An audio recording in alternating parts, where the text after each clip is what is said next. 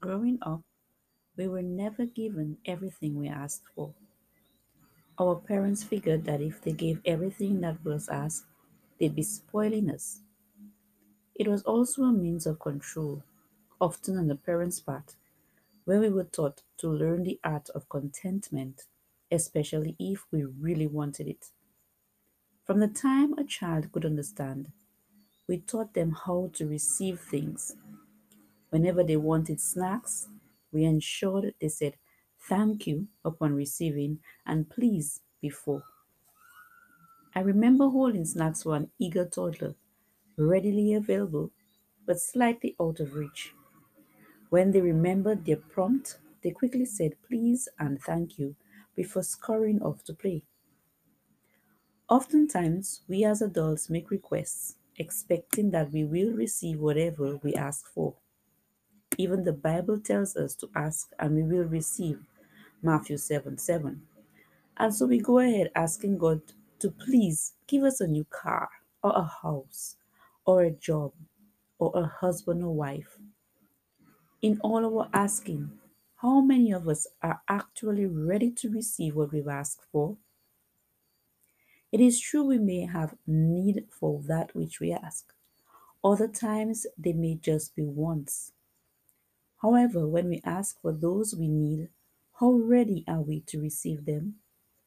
You may be single and looking to get married, but are you marriage material? Will you submit to your husband or love your wife? Are you willing to sacrifice your career, your body, your finances for other people, your very own children or spouse? Or you may be in need of a car because you're tired of begging your friend for a ride or your parents to drop you off. But are you ready to pay the constant constant gas the car's going to need? Do you have the finances to pay for good tires, change plugs, brakes, oil, even the engine may need changing or the transmission? Do you even think of this before making the requests? There are times, though, we are our own blockers in receiving the things that we so desire simply by using our tongues. For example, I've heard people say they are financially unstable and they need a steady flow of cash. Within the same conversation, they respond to a friend that they're always broke and can't keep a job, not realizing how much our negative confessions play into our daily lives.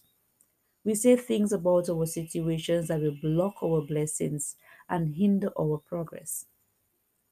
It's clear that our tongues can lead us into devastating problems. Also, we may not be the ones with readily outstretched hands. When was the last time that you gave to someone in need? Maybe a coworker has been using the pair of shoes for a year and a half, and its soles and heels are looking at you pleading, begging to help. Have you offered to buy them a new pair or give them free from the free dozen unused you have in the basement? The Bible tells us to give and it will be given back to you. For the measure you give, it will be measured to you. Luke 6:38.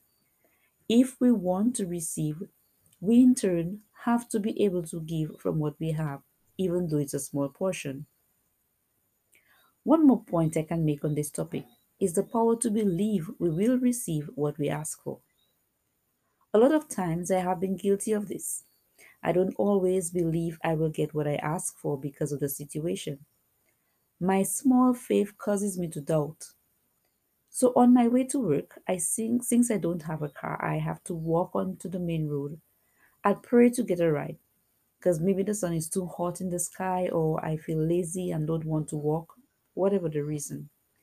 I'd wish for a ride and two seconds after block my blessings by saying, People don't give rides anymore anyway, especially with this COVID 19 thing. Right there, it's obvious that I'm not in the position to receive. Again, Mark tells us in 11:24, Therefore, I tell you, whatever you ask for in prayer, believe that you have received it and it will be yours. But do we believe? Nope. Our faith is sometimes smaller than the request we made.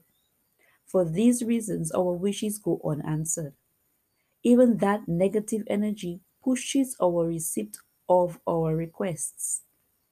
Jehovah, knowing the heart of man, admonishes us in the Bible to believe when we ask. It's obvious he knows we may have the tendency to ask but not believe for what we want. So now you've read this piece. Are you really in a position to receive the things you've asked for? I sincerely hope that from now, whenever we make requests, our hearts and minds and lives are ready to receive all we've asked for. It's a lot better to say please before we receive a gift and thank you after to show appreciation than to just grab and go. Put yourself in the position to receive of the things you've asked for by believing you will receive.